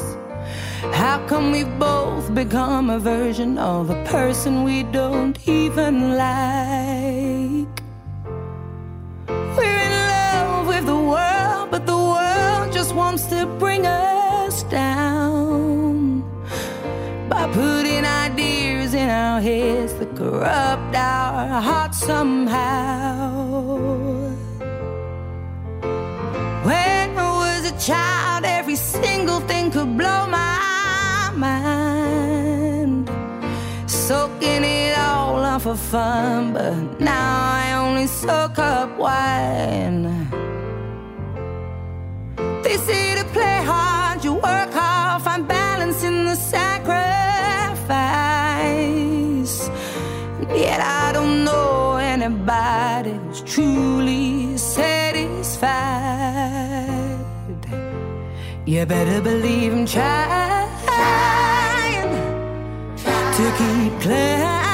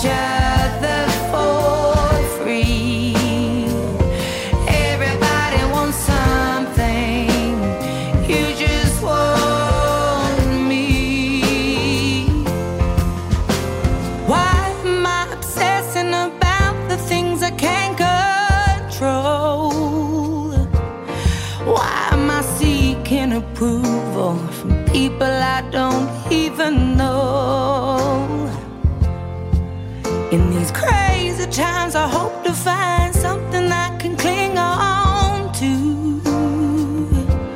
Cause I need some substance in my life, something real, something that feels true. You better believe for you,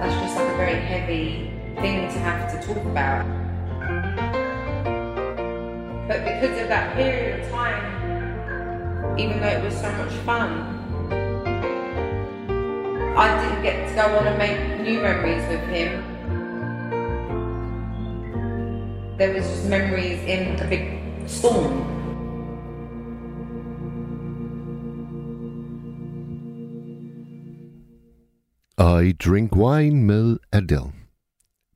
Jonas han skriver, jeg elsker min mor. Jeg bor meget tæt på hende, cirka et minuts gågang. Så jeg ser hende hver dag. Jeg arbejder meget, så det er ren luksus, hun er så tæt på. For så ryger min hund bare ned til hende. Og hun er på efterløn, så det bliver ikke bedre for lille Butchie. Jamen, det øh, lyder som en fin ordning. Min øh, mormor, hun boede også lige om på den anden side af hækken, da jeg var barn. Og det betød, at så kunne jeg først spise frokost hjemme ved mor og far, og så sige, øh, jeg smutter lige over til mormor. Og så et minut senere, så sad jeg og fik øh, macaroni med cocktailpølser ind hos hende. Oh, det var godt. Nu tror jeg, vi har en ny lytter med os. Hallo? Er hun på etteren? Der er ikke nogen. Jeg tror lige, vi skal prøve at ringe hende op igen, Gabriel. I mellemtiden, så kan jeg lige tage en sms mere fra Axel B. Han skriver, Sætte verden på plads. Er du skæbne troende? Øh, ja, det ved jeg simpelthen ikke, om jeg er, øh, Axel. Men øh, du fortsætter din sms sådan her. Der er altid festfyrværkeri i Tivoli på min fødselsdag. På Ruks officielle stiftelsesdag og på Napoleon Bonapartes fødselsdag. Klokken er 8 hver dag. Axel B. Godt. Har vi, har vi øh, en lytter med nu? Hallo? Ja, goddag. Nå, Eller der- god aften. Der var en stemme. Hvem har vi med os? Ja, øh, jeg hedder Majda, Ja? øhm, og øh, jeg kunne godt tænke mig at fortælle historie om min mor. Ja? Altså, øh, Majda, jeg, jeg, jeg, jeg synes, din stemme er... Øh, øh, altså, er det, er det Majda, som jeg har ringet til tidligere i dag? Ja. Ja, det er det helt tilfældigt. Nå. Jamen, jeg kan sgu da kende Mads, din stemme for fanden. Det er da godt, da, jeg fort, da du fortalte mig, det, at uh, programmet skulle handle om møderne. Ja. Så tænkte jeg, jeg elsker min mor så højt, og hun har gjort så meget for mig. Så Jamen, åh, var det, var det skønt, Majda, fordi det ved jeg, det har vi aldrig talt om, der er mig. Nu skal du fortælle om din mor. Det har vi ikke, det har du ret i. Men det vil jeg gerne. Altså, min mor, øh, hun er fra 49, 1949, og hun har mistet sin egen mor, da hun var 11 år gammel. Ja. Og jeg har altid mærket en eller anden speciel forhold mellem min mor og, og os piger, altså min storsøster og jeg. Vi er kun to. Altså, det er kun os to, hun har.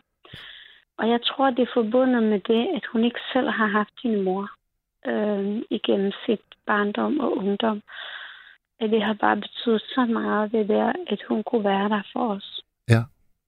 Og hun er pensioneret lærer, fysiklærer, og har virkelig sådan gået op i, at vi skulle være velopdragende og øh, gode i skolen, og sørge for, at vi altid havde rent tøj på, og altså sådan gik virkelig meget op i, at vi skulle have det godt indeni, men, men også udadtil. Det var vigtigt for min mor. Øhm, Og hvor, hvor, hvor, er- øh, hvor voksede I op henne, Majda? I Bosnien og Herzegovina, i, i en by, der hedder Trebinje, øh, sådan 20-25 minutter nordøst for Dubrovnik i Kroatien Ja. i bil. Så, så det er ret tæt på, på den kroatiske kyst, kan man sige. Men det er den sydligste Herzegovina. Mm, og jeg elsker hende virkelig overalt på jorden. Og også det faktum, at øh, jeg er virkelig stolt af min mor, men også af min far.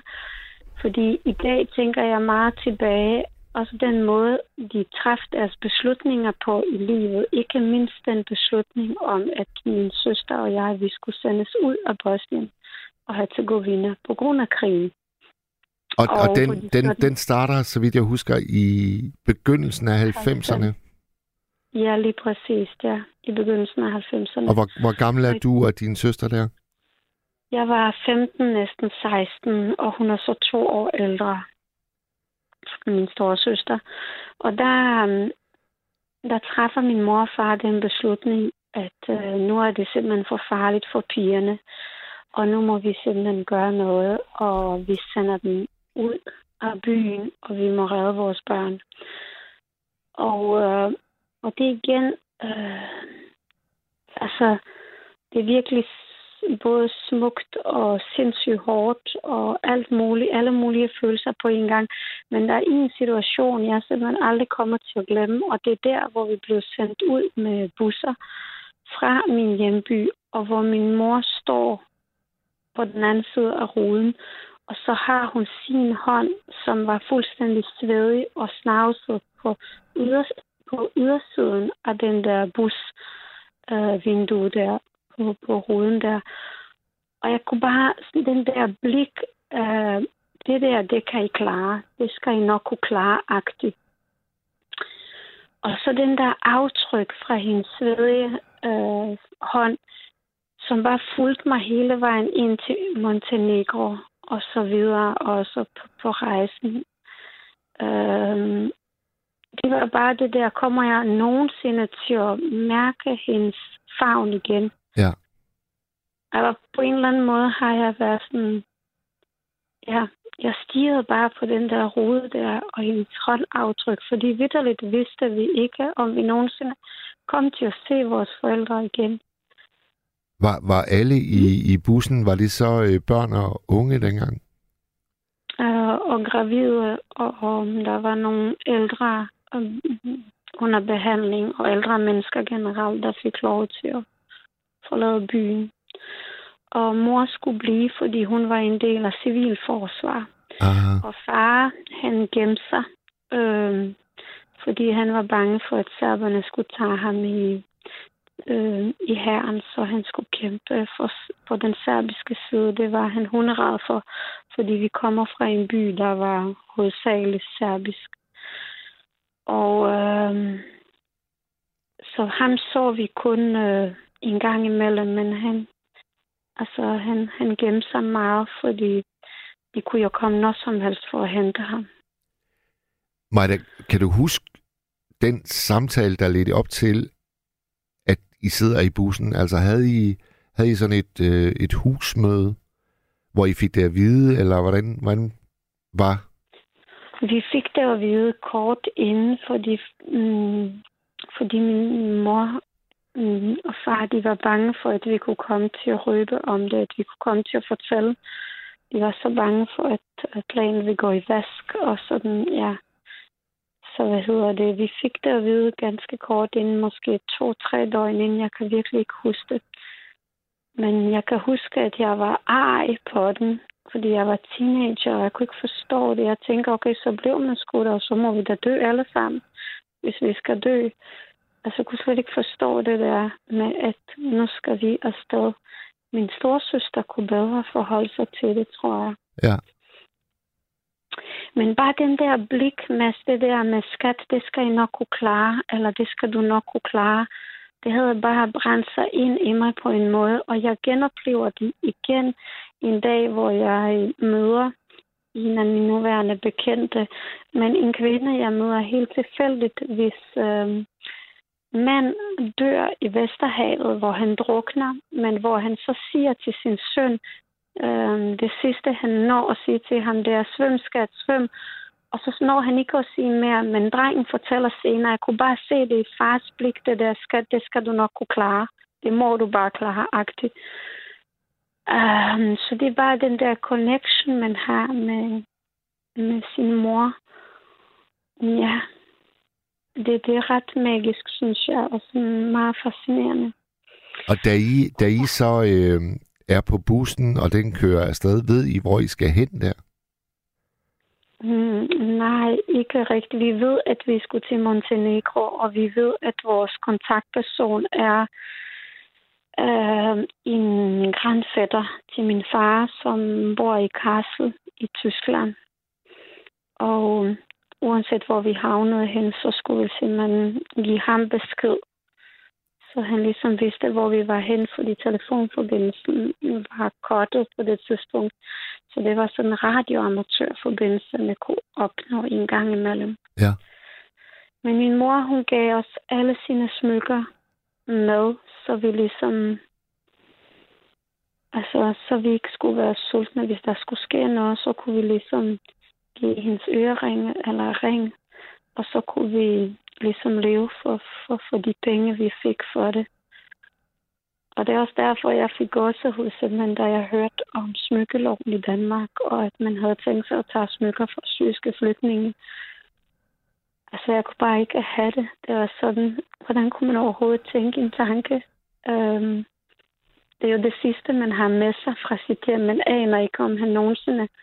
Altså, dem, der flygtede fra Aleppo og Homs og... Kan du følge mig? Arr. Hvor, hvorfor hvorfor øh, havnede I på et tidspunkt i Danmark, og, og det er så her, du jo er? Hvordan sker det? Jamen, det, vi oplever ikke helt den etniske udrensning. Det gør mine forældre. Fordi den finder sted cirka et år efter, at min store søster og jeg forlod hjembyen øh, i Bosnien og Herzegovina. Så hvad hedder det? Min mor og far, da de øh, øh, kom ud der, havde tysk, der vidste de godt, de ringede fra Polen, så de vidste godt, at, at vi var i live og at vi er i Tyskland. Men tyskerne havde lukket grænse, øh, grænsen for den, de bosniske flygtninge. Ligesom i dag, de havde optaget rigtig mange, ligesom med syriske flygtninge i dag. Så det var Sverige, Norge nå Danmark. De havde deres kvoter dengang, og hvis jeg husker korrekt, så var den danske kvote et eller andet x antal tusinder, de gerne vil have fra Balkan. Og, øh, og så sagde de, kan vi ikke nok få lov til at komme til Danmark? Vores børn øh, bor i Danmark nu, og det, det kunne de ikke love den, det kunne de ikke garantere. Men den færge, der, der sejlede fra Svindehus i Polen, den sejlede til Danmark med min mor og far. Og hvor, øh, hvor, Og hvor, hvor, hvor mødes I med dem igen så? Det gjorde vi i Åbenrå i Sønderjylland. Nå. Fordi så,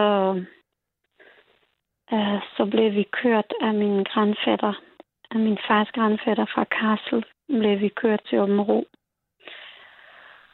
Øhm, ja, og der er der faktisk en sjov historie, for at alt ikke skal være trist. Altså, der er forbundet øh, en sjov historie med det. For det første en meget glædelig ting, det der at møde sin mor og far igen og kunne røre ved dem og give dem et knus. Og min mor, der var sådan ret grå hår på det tidspunkt, og det er helt utroligt, at de ikke har gennemlevet på det år af frygt og uh, hele følelsesregister og sende sine, sine børn afsted. Min Hva- mor har altid sagt, det vil jeg ikke engang ønske min værste fjende.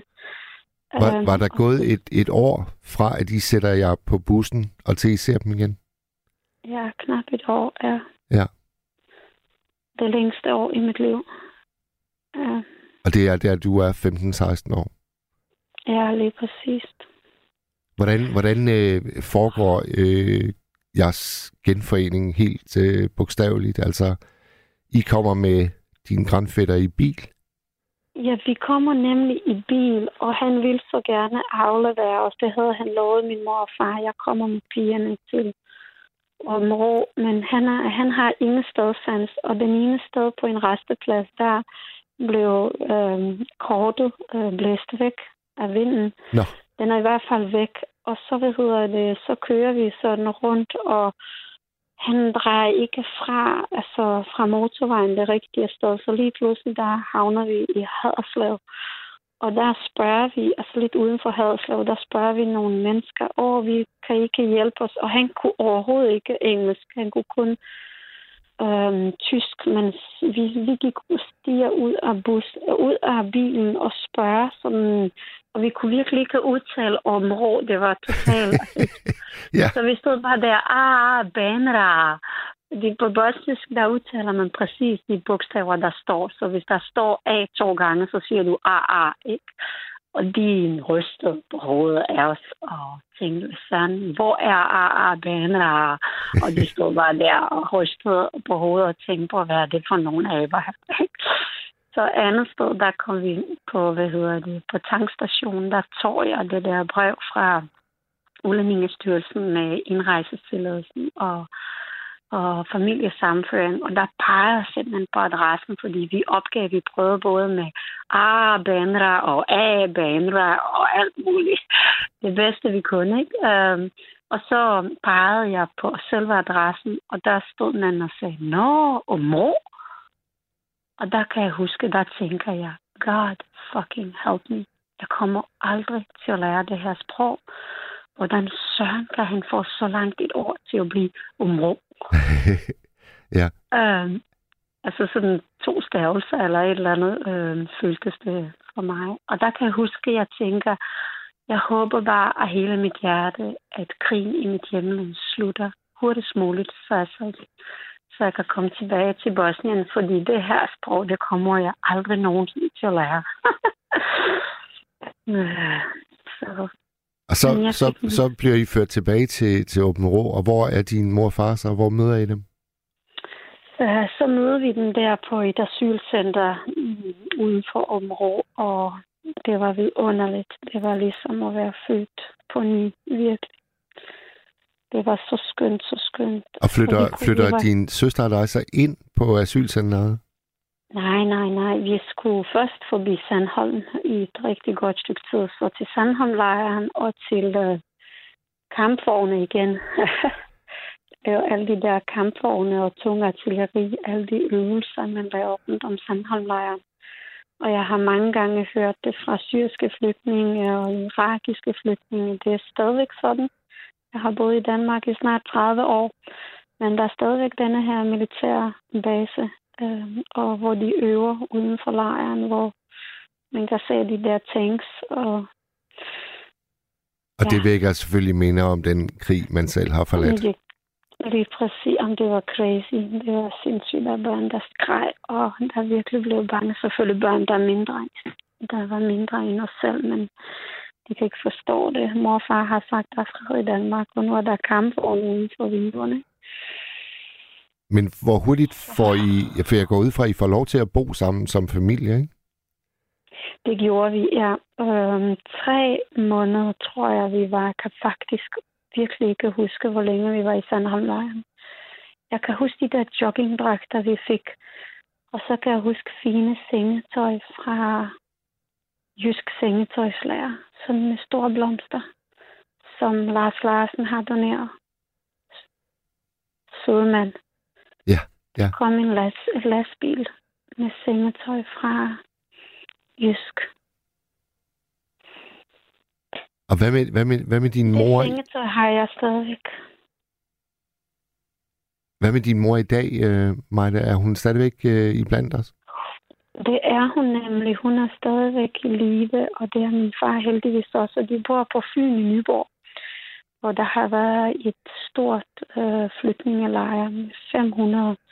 I Nyborg har der været to flygtningelejre. En med cirka 100 flygtninge, og en med 500. Der boede vi i brobisernes barakker. Så fra Sønderjylland, der kom vi over til Nyborg. Og min mor og far bor stadigvæk i Nyborg.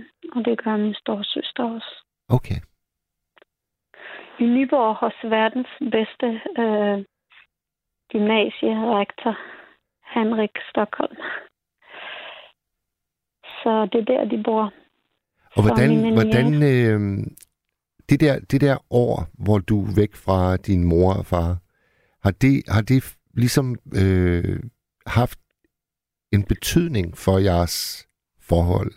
Er det, gør det noget specielt, når man, fordi at øh, der hersker øh, Ragnarok der, hvor man boede og havde sin tryghed, og så lige pludselig så bliver alt bare rusket op, og alt bliver fjernet fra en, alt det trygge, og så er man væk fra hinanden næsten et helt år. Altså, hvad gør det ved, ved et forhold?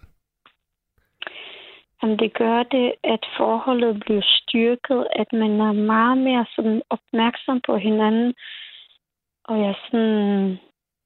Altså, jeg, jeg tror ikke, jeg havde haft så tæt på forhold til mine forældre i dag, hvis ikke det var takket være krigen og flugten. Og det, at man sætter pris på den, det forhold og de, de forældre, man har. Altså, at man er så heldig til at have. Altså, det gør man, fordi man, man var så tæt på at miste dem, ikke? Ja. Uh, ja.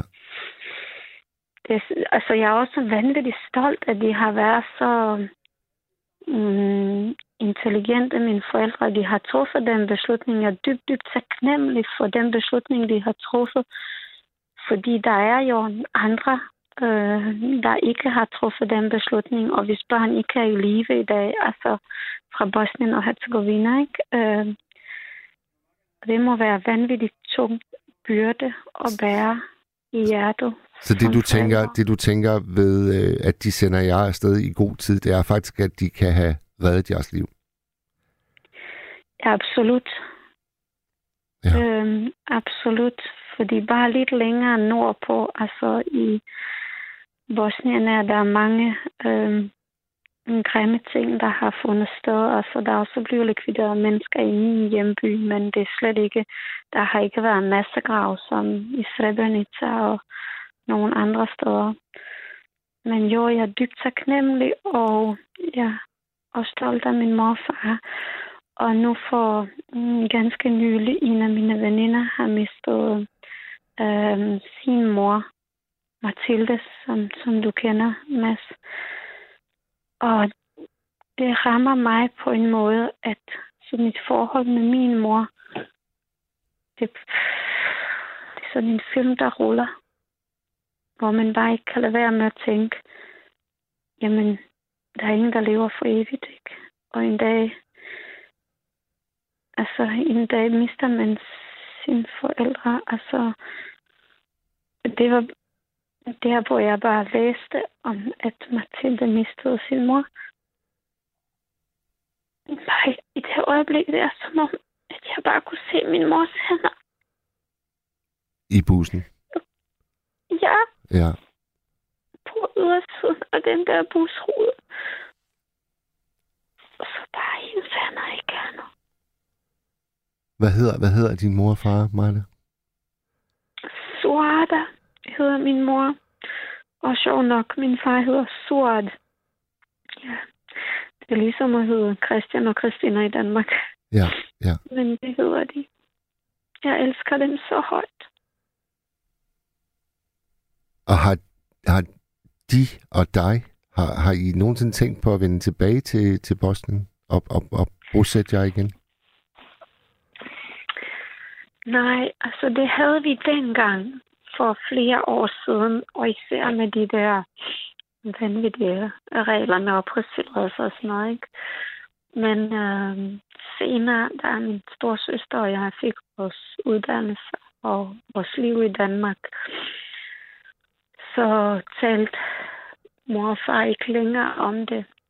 Men selvfølgelig, jeg tror for dem er den nostalgi øh, noget stærkere.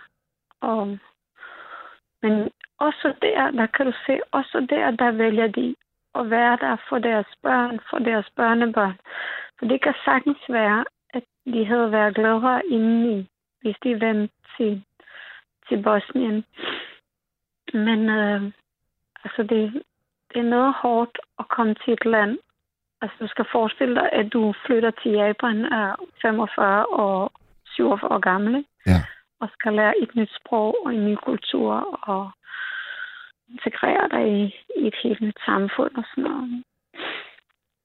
Men alligevel tænker de, nej, vi skal være her for vores børn og vores børnebørn, og det har de, og er det stadigvæk. Om det er helt crazy, hvad de to sjæle, om vi går igennem ild og vand for deres børn og deres børnebørn.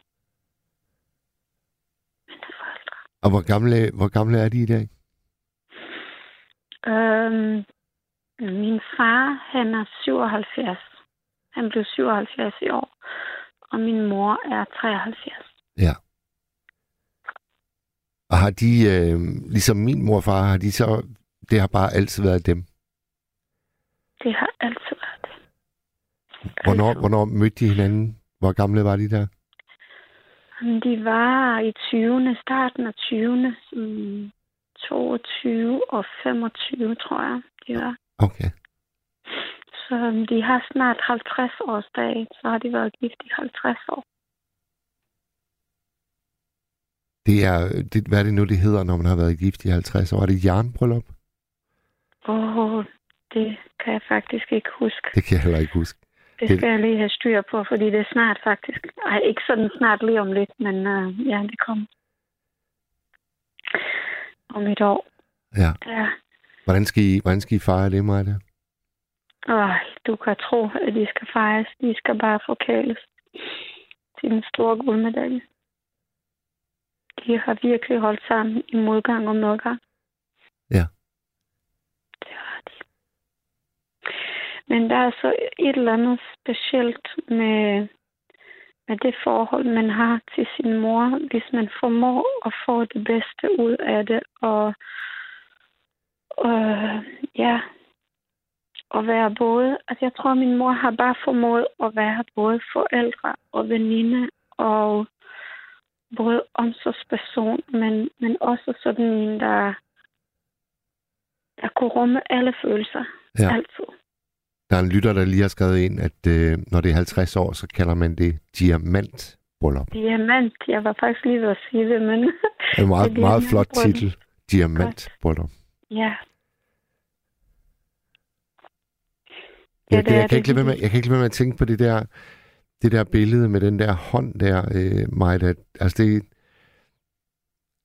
jeg kan virkelig sagtens sætte mig ind i, hvordan det må være at sidde i den bus. Eller sagtens, det kan jeg jo ikke, men, men, men at forestille mig at se sin mors fremstrakte hånd der, og så ikke vide, om man nogensinde kommer i nærheden af at røre ved den igen, det må altså godt nok være, øhm, det må gøre noget ved en. Det var forfærdeligt. Det var virkelig forfærdeligt. Altså, min hånd var på indersiden af ruden, og hendes var på ydersiden. Og der holdt hun, hun er en lille dame. Hun er virkelig, hun er en ganske lidt over halvanden meter høj. Jeg tror, hun er 1,55 eller sådan noget. Så hun skulle virkelig stå på tåspidserne for at kunne have sin hånd deroppe. Ja. Og så min hånd på indersiden. Og så den savn i de der knap et års tid.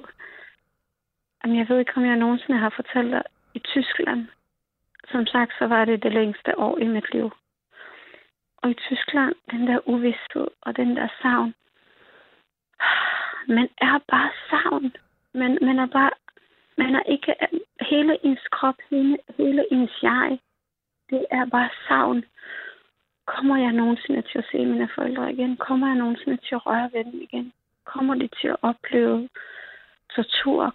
Altså, bliver de bare slået ihjel med en kugle, eller ligger de der i en blodpøl på en gade? Og man så alle mulige billeder fra Balkan. Og det var ganske forfærdeligt. Og derfor har jeg vanvittigt stor respekt for det, du gør, Mads. Øh, og sammen med Michael Grausen og den der fine, fine bog, øh, De Ulesags bog, som simpelthen har skaffet penge til familiesamføringer for, for altså rigtig, rigtig mange børn og unge.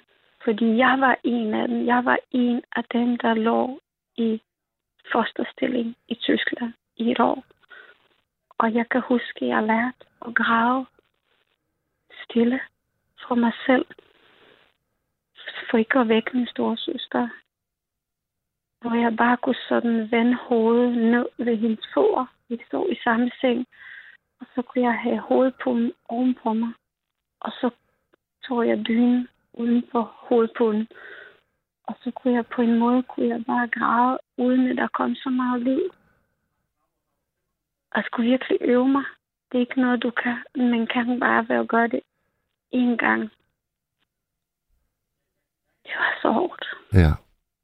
Majda, jeg, jeg tror, vi, vi må lade lytterne øh, komme til ord igen, fordi det der med, med diamantbryllup, det, det passer ikke. Det er, øh, det er guldbryllup, når man har været gift i 50 år. Det hedder guldbryllup. Guldbryllup. Og når man har været Kom. gift i hvad står der? Når man har været gift i 60 år, så kalder man det diamantbryllup. Så det, er, Okay. der, der er altså lidt tid endnu. Der er lidt tid endnu. Men så får de en gylden dag, min mor og far. Ja, ja. Det lover jeg. Men My Mads, nu har vi talt så længe. Er det, jeg, en jeg, skulle nemlig lige, jeg skulle lige til at sige det. Øh, er et øh, meget stor, dejlig overraskelse, at du ringede ind. Jeg kan lige sige til lytterne, at jeg var i øh, Aalborg Lufthavn på vej herover, da jeg faktisk tidligere i dag ringede til mig, da vi har igennem nu. Øhm, og det var sådan set bare lige for at høre, om øh, hun var ok. Og så kom jeg så der til at sige, at nattens tema, det ville være mødre. Og øh, ja, så ringede mig ind. Hvor er det dejligt. Mig, der havde det rigtig, rigtig godt. Tusind tak. Tusind tak, og tak for super godt program, Mads. Vi ses snart. Ha' det, Det godt. Hej, hej. Hej, hej, hej. Ja, det, øh, det der med, med titler på, på bryllupper, øh, og hvor længe de har varet, det øh, bliver jeg aldrig stærk i. Men der er nu en lytter, der sætter det hele på plads, og den tager jeg altså lige. 50 års bryllupsdag, det hedder guldbryllup. 60 år, det er diamantbryllup. Og 70 år, det er jernbryllup. Hold da kæft, at være gift i 70 år. Wow. Nå, det var dejligt at, øh, at tale med, med mig der, ligesom det var dejligt at tale med Hele og Inge. Vi når en til, tror jeg, når vi lige har hørt øh, et stykke musik, som vist er med Spice Girls, og nummeret hedder Mama.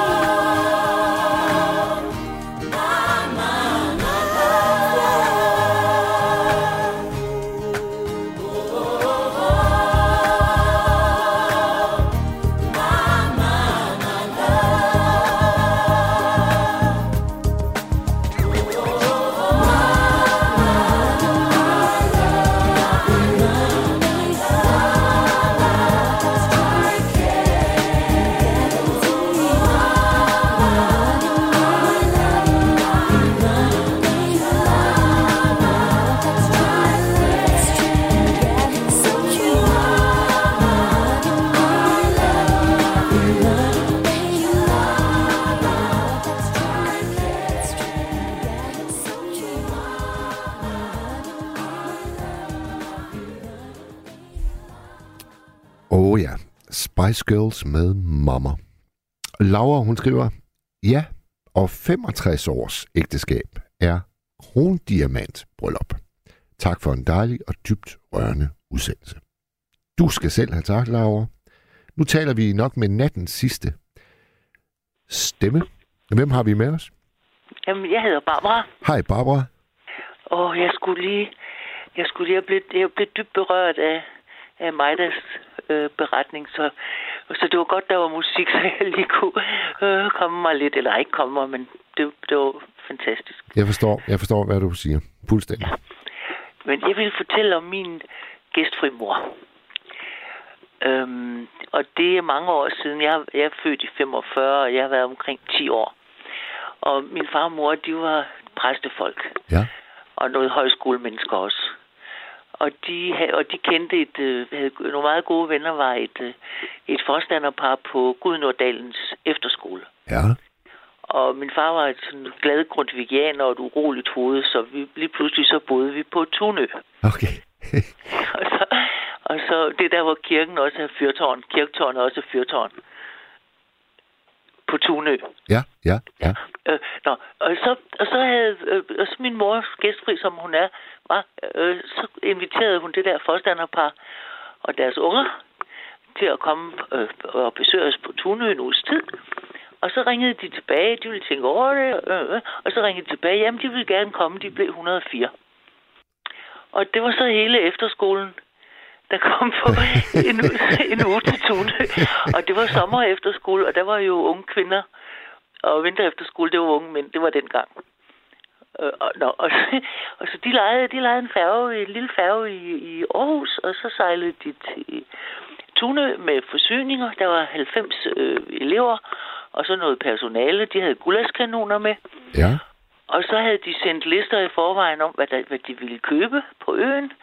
Så brusen fik en mægtig handel og, og nye kartofler rundt hos, hos på gårdene. Og, jamen altså, jeg siger dig, det var, ej, hvor var det sjovt. Og så de blev, øh, øh, de unge piger der, de blev så indkvarteret rundt på gårdene. De havde soveposer med. Ja. Og de sov på, på hølofter og halmlofter og alt muligt sted, og det var så sjovt. Og de var jo på studietur. Så de gik, rundt, de gik øen rundt, og de fandt alt muligt, og, og det var simpelthen, og tunbordene, de var så, det var så sjovt. Og altså, de har, jo, de har jo formentlig heller ikke været særlig vant til, at der lige pludselig kommer 105. Nej, 104, for der var 90 elever, og så resten personale og forstandere og deres børn og alt det der. Ja. Og så, og så den der, og så det, de skulle rejse, og hele Tunø var nede på havnen. Det var sådan en lille havn, det er sådan en lille havn, det er det nok stadigvæk. For at se den der færge fra Aarhus, der skulle komme. Og så, øh, og så havde de råbt til, til øh, kaptajnen der, at han skulle, ikke, han skulle ikke vende i havnen. Men det skulle de i hvert fald ikke blande sig i. Han, vendte, han vidste godt, hvor han kunne vende, og hvor han ikke kunne vende færgen.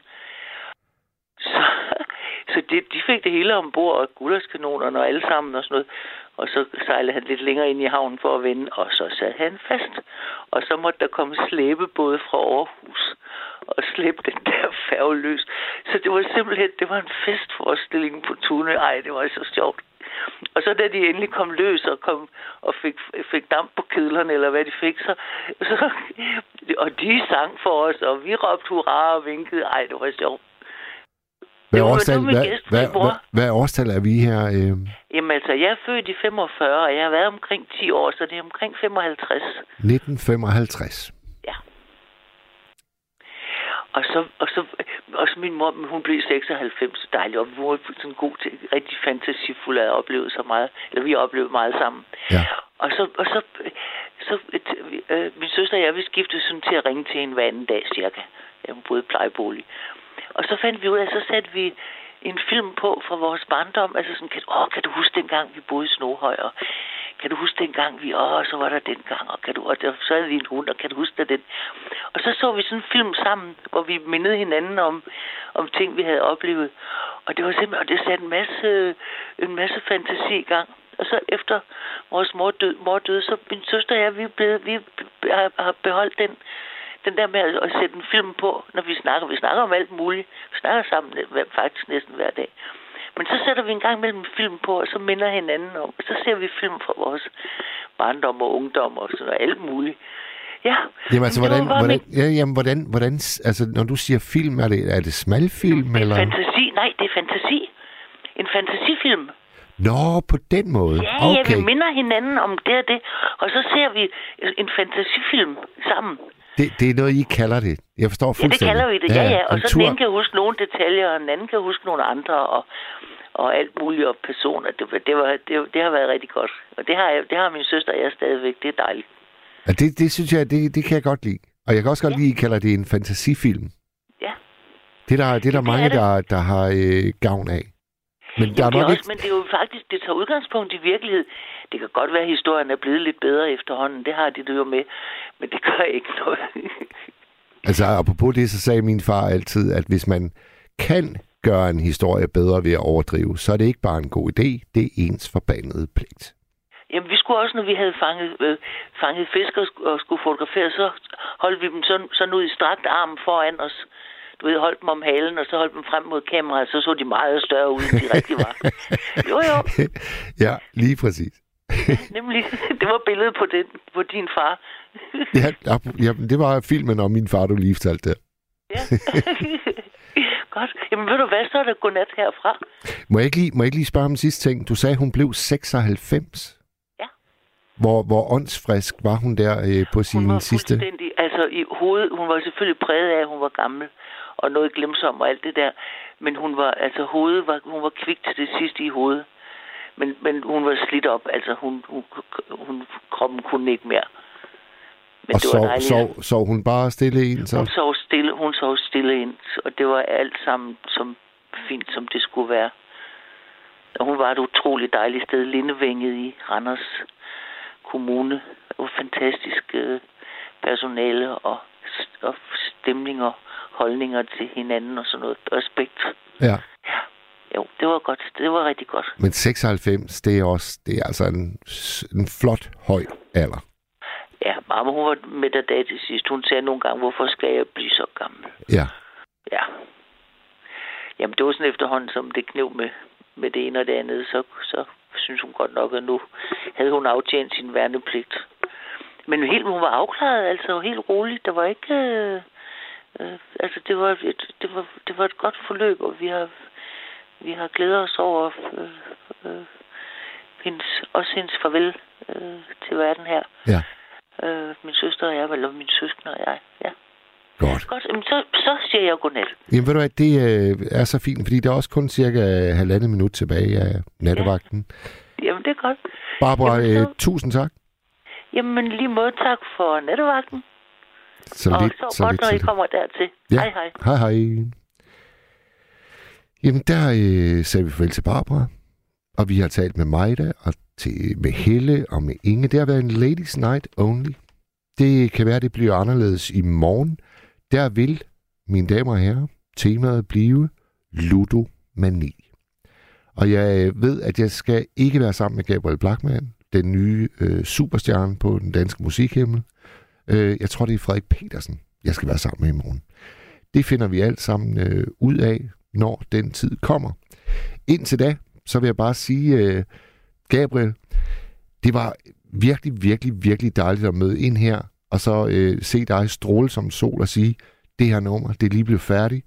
Så spørger jeg, jamen, hvornår kan vi så høre det? Jamen, hvad med lige nu? Og sådan øh, kom en verdenspremiere øh, på banen her i nattevagten på Radio 4. Vi ved aldrig, hvad der sker i det her dejlige program. Og øh, nu fik jeg lige en sms, hvor der bare står, flot nat. Så siger jeg, god nat.